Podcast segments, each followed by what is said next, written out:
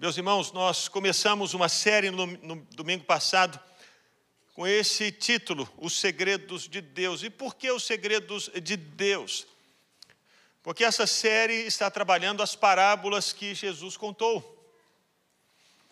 E as parábolas, Jesus as contou dizendo que estava revelando os mistérios de Deus para as pessoas, mas para os discípulos, Jesus abria-lhes o entendimento e revelava para eles os segredos de Deus, aquilo que Deus quer que saibamos acerca do reino dos céus, acerca da eternidade, acerca da vida, acerca do dia a dia.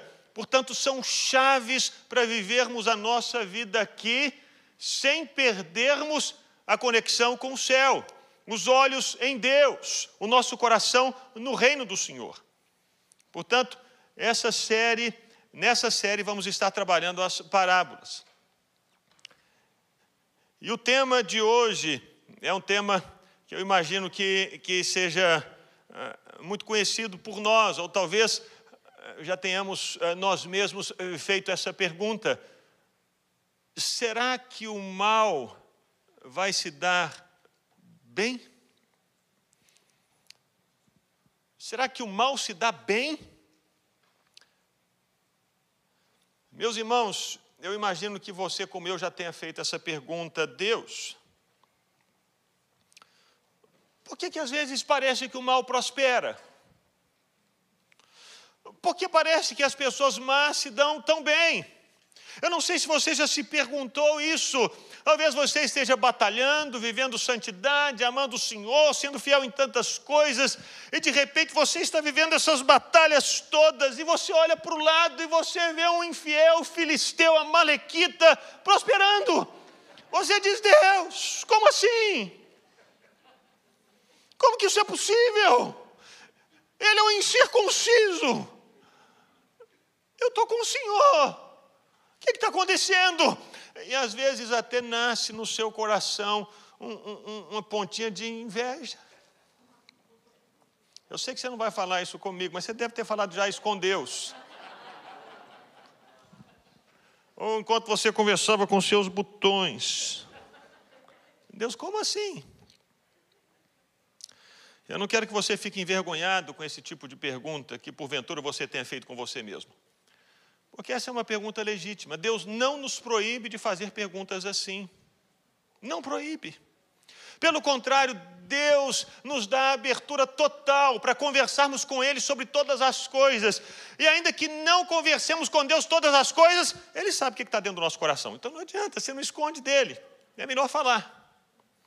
E fazer como o salmista fez no Salmo 73, Asaf. Asaf vivia essas questões, ele fazia essas perguntas, e olha o que ele escreveu no Salmo 73. Tive inveja dos arrogantes quando eu vi a prosperidade desses ímpios. Eles não passam por sofrimento, eles têm um corpo saudável e forte, eles estão livres dos fardos de todos, eles não são atingidos por doenças como os outros homens. Por isso o orgulho lhes serve de colar, eles se vestem de violência. Do seu íntimo brota maldade, da sua mente transbordam maquinações. Eles zombam, eles falam com más intenções, em sua arrogância ameaçam com opressão. Com a boca arrogam a si os céus, com a língua se apossam da terra. Por isso o seu povo se volta para eles e bebe suas palavras até saciar-se. Esses ímpios amalequitas filisteus dizem: Como saberá Deus? Terá conhecimento altíssimo? E Asaf conclui essa parte do salmo dizendo: Assim são os ímpios, sempre despreocupados, eles aumentam as suas riquezas. Essa foi a pergunta que Asaf fez 500 anos antes de Jesus. Percebe essa pergunta que você faz, não é só você quem faz. Servos de Deus no passado, em toda a história, já fizeram essas perguntas. Deus, como assim? E porque Jesus sabe que essas perguntas existem no nosso coração, Jesus nos trouxe a resposta a essa pergunta. E ele trouxe a resposta para essa pergunta na parábola do joio. Jesus responde a essa pergunta: será que os maus vão se dar bem? Será que os maus vão prosperar para sempre? Será que os maus são invencíveis? Será que os maus vão prevalecer no final? Jesus responde contando essa parábola com essas palavras: O reino dos céus é como um homem que semeou boa semente em seu campo. Mas enquanto todos dormiam, veio o seu inimigo e semeou o joio no meio do trigo. E ele se foi. Quando o trigo brotou e formou espigas, o joio também apareceu. Os servos do dono do campo dirigiram-se a ele e disseram: O senhor não semeou boa semente em seu campo? De onde veio o joio? Ele respondeu: O inimigo fez isso. O senhor quer que o tiremos? Os servos lhe perguntaram.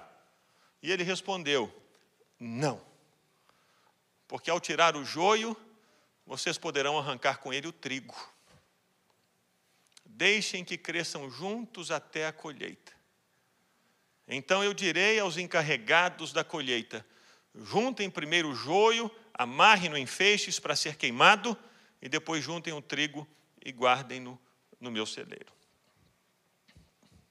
Jesus responde a essa pergunta: será que o mal vai se dar bem no final com essa parábola? E, em primeiro lugar, Jesus quer que saibamos que o mal realmente existe. É, por que, que Jesus quer deixar isso bem claro? Porque algumas pessoas podem abraçar aquela teoria negacionista: não existe mal. O mal não está aí. O mal é uma viagem da sua cabeça. O mal é um engano, o mal é uma ilusão. É porque existem religiões que falam exatamente isso. O budismo, por exemplo, diz: não, não existe esse negócio de mal. Não existe esse negócio de bem. Não existe isso. Jesus quis deixar claro para os discípulos que o mal existe, o mal está agindo no mundo, o mal está aí. Não adianta você fechar os olhos, negar, entrar debaixo da cama e dizer: Eu não estou vendo nada.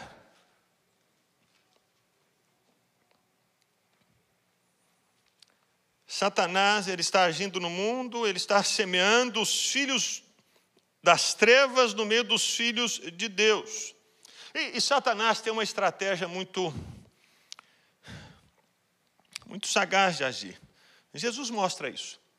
Ele diz que quando todos estavam dormindo, quando todos estavam desatentos, distraídos, despreocupados, Satanás veio e agiu e semeou o joio no meio do trigo.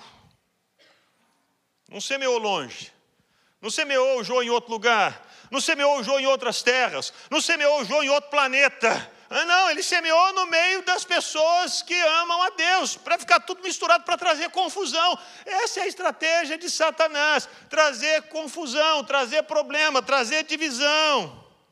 E nós não podemos ignorar isso.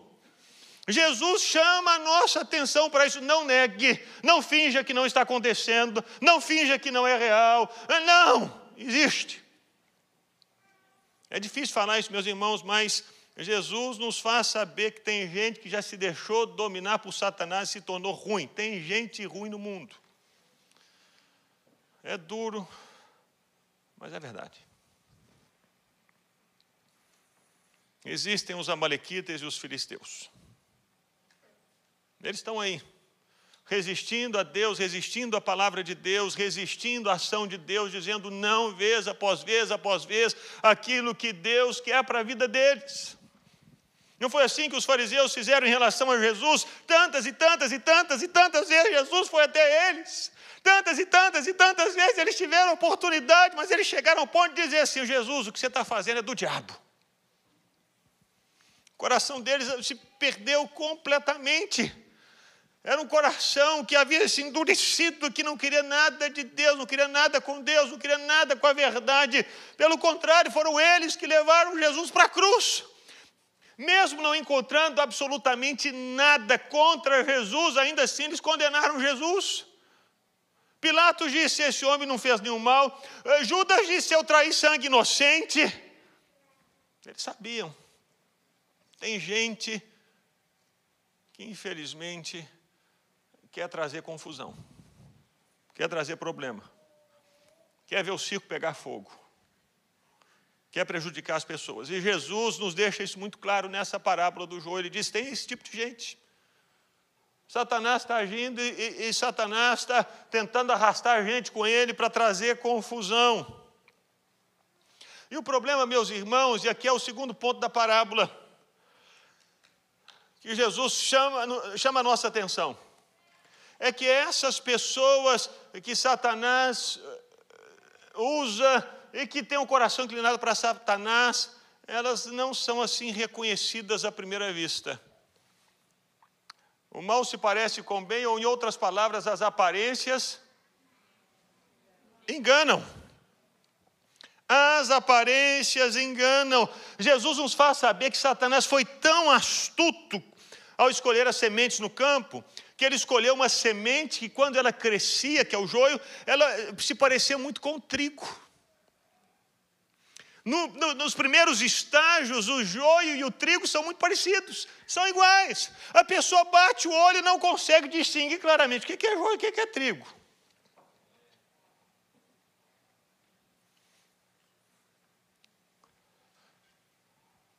E porque as aparências enganam, a resposta de Jesus para os servos que disseram: Senhor, de onde apareceu esse joio? Ah, um inimigo fez isso. Então senhor quer que arranquemos? Senhor quer que tiremos? A resposta de Jesus foi: Foi o quê? Não, porque Jesus quer preservar o trigo. Não, porque ao tirar o joio, vocês poderão arrancar com ele o trigo. Jesus não está aqui protegendo o, o joio, porque Jesus não tem nada com o mal. Jesus, ele vai atrás das pessoas uma, duas, dez, cinquenta vezes, mas se a pessoa resiste, se a pessoa diz não, não, não, não, não, sabe o que Jesus faz? Jesus ainda diz assim para Judas: amigo.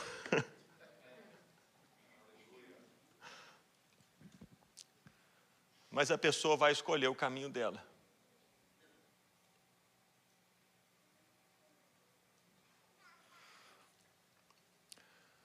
Mas Jesus sabe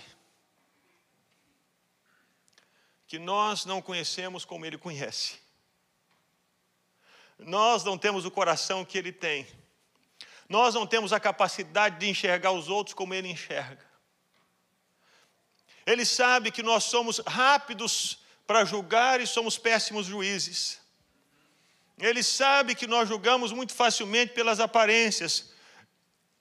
E um detalhe, meus irmãos, sabe quanto tempo leva para você tomar uma decisão acerca de uma pessoa, se você vai gostar dela ou não? Sabe quanto tempo leva? Três segundos. Isso é pesquisa. Eu não estou falando uma coisa da minha cabeça, não. Isso é pesquisa científica. Teve gente que gastou tempo, anos e anos de vida, anos e anos de estudo para chegar a essa conclusão de dizer assim: ó, três segundos. Cara. Você bate o olho na pessoa e você diz assim: gostei. Ou então, não, não gostei. Agora me diz aí, você acha que três segundos é tempo suficiente para você fazer um juízo de valor de alguém? Não, mas a gente faz. É isso que Jesus está dizendo aqui. As aparências enganam, porque as aparências enganam, vocês podem julgar errado. Se vocês julgarem errado, vocês podem ferir alguém que é meu. Vocês podem machucar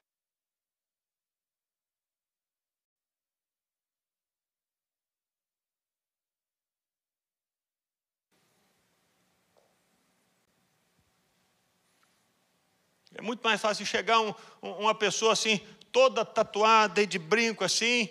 É, é, assim, o primeiro olhar assim, eu falo assim, rapaz, mau elemento. Lá vai o meliante. E se uma pessoa chegar de terno e gravar, dizer, oh, glória, paz do Senhor, vai, oh, pentecostal, crente, ora no monte todas as noites. Não é isso que a gente faz.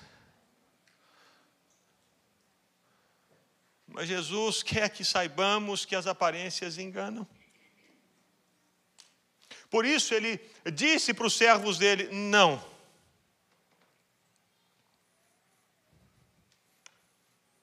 Vocês podem se equivocar quando fizerem um julgamento, porque tem gente boa e ruim em todos os lugares.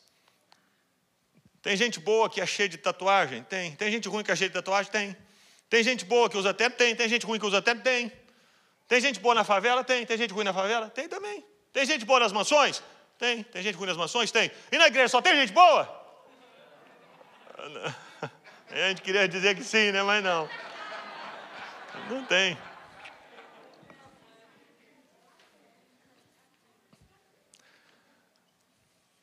Mas às vezes tem alguma pessoa dentro da igreja que você acha que é ruim, mas na verdade é boa. Porque eu e você não conseguimos enxergar o coração de ninguém.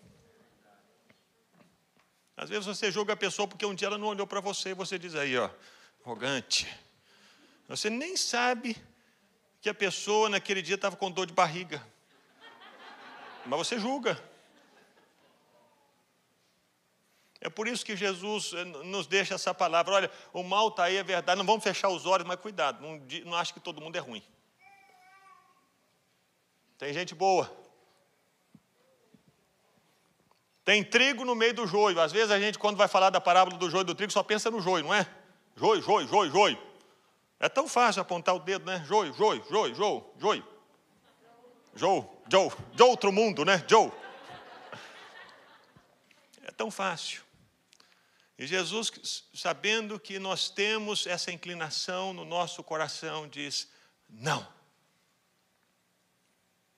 Não julgue, não arranque, não fira, não fale,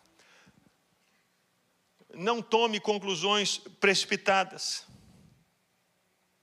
Não tome. Guarde o seu coração. Guarde o seu coração. Guarde o seu julgamento. Espere para falar.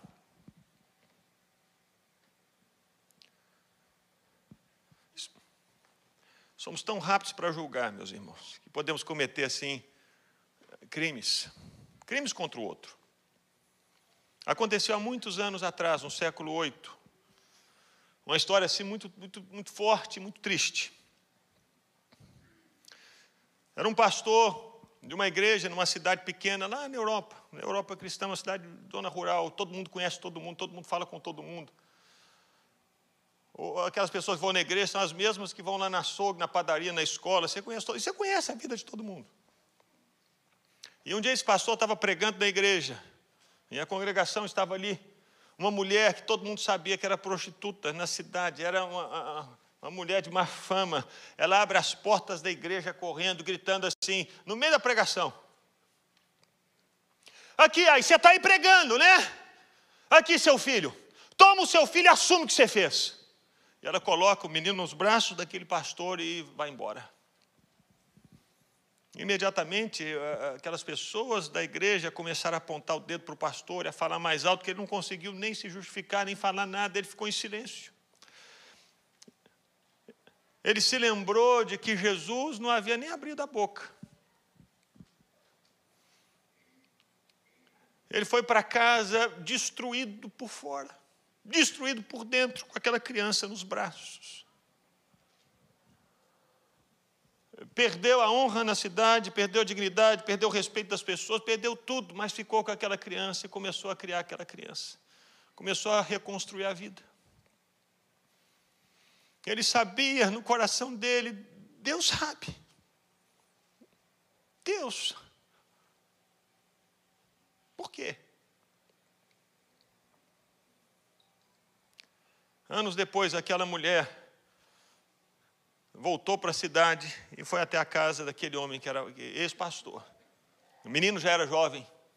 Quando ele abriu a porta, ele tomou um susto por ver aquela mulher e a primeira reação dele ao ver aquela mulher foi perguntar para ela: por quê? Por que você fez isso comigo?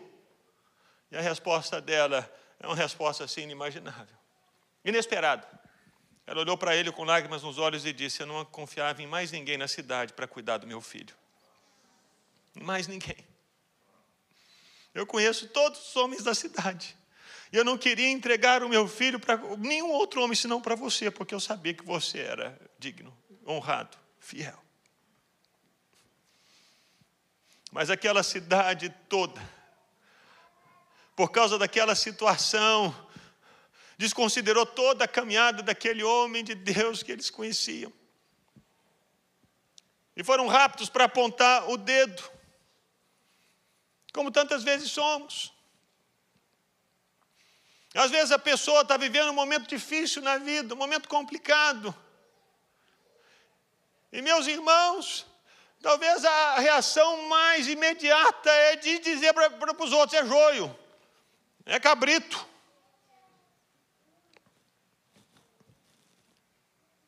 Mas é um momento que a pessoa está vivendo. E Jesus sabe que nós temos essa capacidade de julgamento rápido mas somos péssimos juízes. Não vemos o contexto, não vemos a história, não vemos nada, e muito menos o coração. Nem sentamos com a pessoa para saber o que está acontecendo, como é que é. Como aquelas pessoas daquela igreja não fizeram isso com o pastor, pastor, como é que conta essa história? Não. Por isso que a palavra de Jesus para esses discípulos, ao falar sobre os segredos do reino, eu vou dizer para eles: olha, as aparências enganam. O bem pode se parecer com o mal, o mal pode se parecer com o bem, o joio pode se parecer com o trigo. Então, esperem. Não sejam precipitados. Esperem. Porque é impossível que o mal, se é mal, é impossível que ele permaneça escondido por muito tempo. O mal sempre vai se mostrar depois de um tempo. E esse é o terceiro ponto que eu quero enfatizar aqui na parábola de Jesus. Porque Jesus disse que, ao contar a parábola do joio, ele disse: não ignore o mal, lembre-se que as aparências enganam, então não seja rápido para julgar, mas saiba que vai chegar o tempo em que as coisas vão ficar muito mais claras. E aí sim, não é você nem eu, mas Deus vai trazer a palavra final.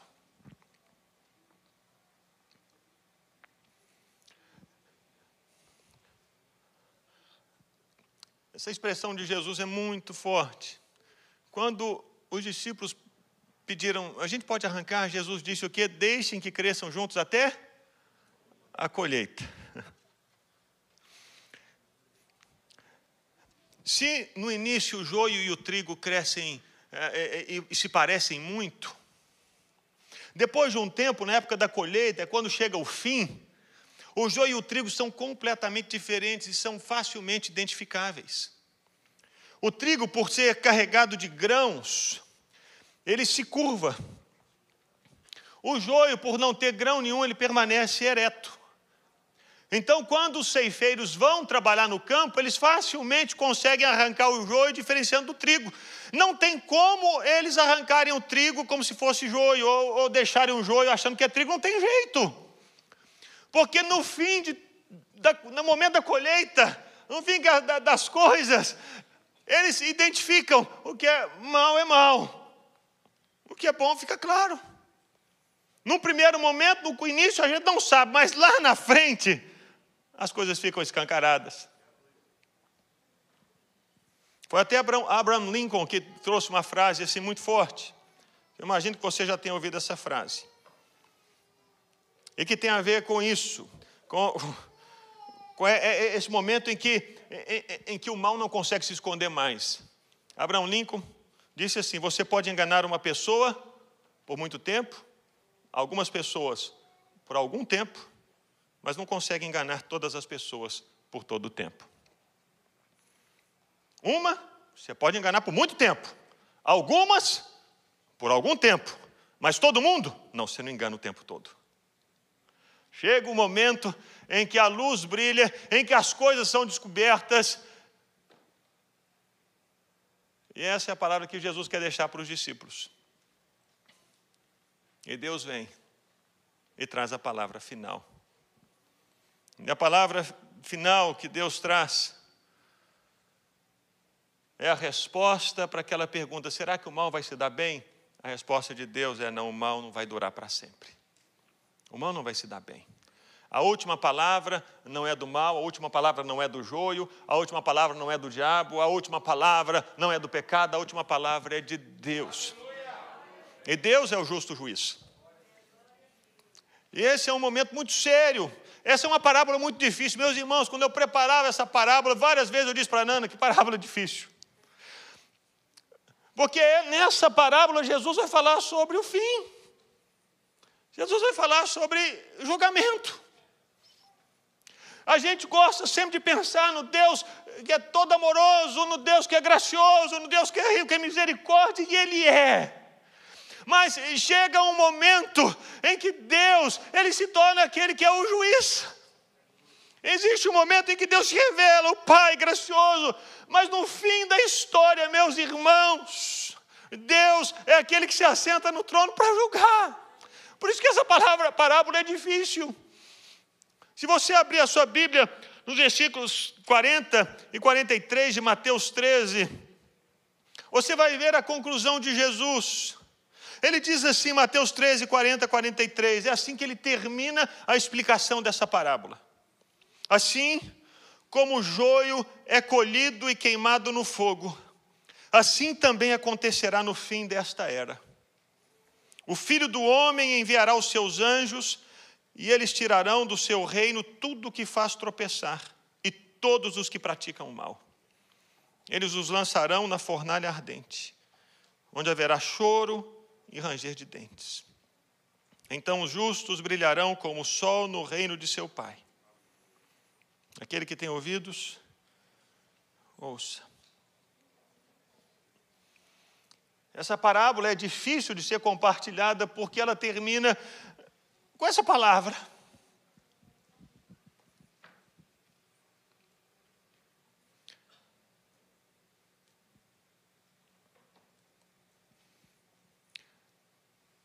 Que é um chamado de Deus para nós.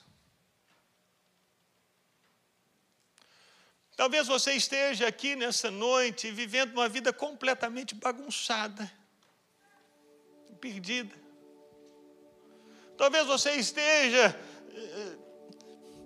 de maneira consciente ou inconsciente, sendo influenciado por Satanás para colocar pedras de tropeço, para trazer confusão, para trazer divisão.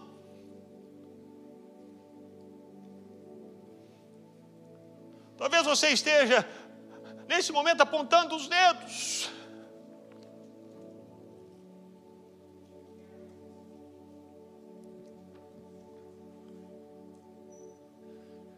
Mas Deus nos traz a esse momento para nos voltarmos para Ele. E se assim você estiver fazendo, você pode nesse momento dizer: Senhor, me perdoa. Senhor, agora as escamas caíram dos meus olhos. Senhor, eu estava enganado, eu estava equivocado, eu estava bagunçado, eu estava confundido, minha cabeça estava pesada, eu não conseguia enxergar direito. Eu estava igual Paulo, entrando nas casas, matando todo mundo, Senhor, mas agora a tua luz brilhou, agora eu entendo, meu Deus quero, Senhor. Esse é o momento, meus irmãos, da parábola, em que há essa chamada para esse conserto, se você precisa consertar. Mas por outro lado, essa parábola também, ela nos enche o coração de esperança. Porque ela nos faz saber que a palavra final não é do mal, não é o mal que vai durar para sempre. Quem vai durar para sempre é a palavra do Senhor, é o Senhor, Ele é quem reina sobre tudo e sobre todos. É o Senhor quem vence, é o Senhor quem reina, é Ele que é soberano. Satanás não tem como dizer para Deus: Eu vou encarar. A Bíblia diz que o iníquo Deus mata com o sopro da boca não tem páreo para o Senhor Jesus. A guerra do último dia não tem nem graça. Apocalipse diz que Satanás vai juntar os exércitos e tal. E Jesus vai abrir a boca vai matar todo mundo com a espada que sai da boca dele. Não existe aquele suor, não existe. Acabou, Jesus já venceu de uma vez para sempre na cruz do Calvário. A vitória já está selada, já está garantida. E essa é a palavra de esperança dessa parábola do joio e do trigo. Talvez você esteja lutando, dizendo: Meu Deus, essa pessoa má, essa pessoa me pisa, essa pessoa faz tanta coisa ruim comigo, essa pessoa fala mal de mim. Meu Deus, esse filisteu. E Deus então chama você não para olhar agora para esse momento da história. Deus leva você a olhar para o final da história. Quando você vai ouvir da boca dele, servo bom e fiel, servo bom e fiel. Quando você vai receber esse reino por herança, e você vai brilhar com a luz do Senhor em toda a força. Quando o Senhor estiver separando os cabritos das ovelhas, você vai ouvir da boca dele: Venha, benditos do meu Pai, para o reino que está preparado para você desde a fundação do mundo.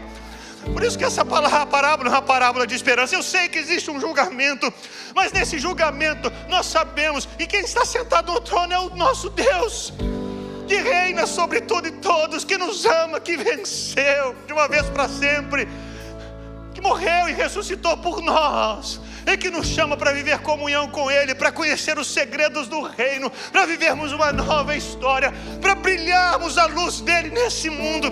Ele mesmo chamou e nos falou: Nós somos a luz desse mundo, nós somos o sal dessa terra, nós somos, nós somos. E é tão maravilhoso saber que no final de todas as coisas, a palavra final não vai ser dada pelos ímpios, a palavra final vai ser dada pelo Deus a quem amamos, a quem servimos, com quem caminhamos durante toda a nossa vida aqui. É Ele que nós conhecemos aqui, e naquele dia vai dizer: Oh, venha, venha, venha, venha, venha.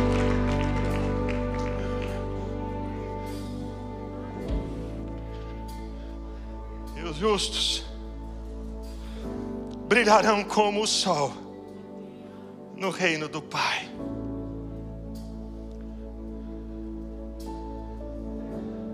Queria convidar você a ficar de pé no seu lugar. E que eh, nesse momento você possa celebrar o Deus da vida, o Deus da salvação.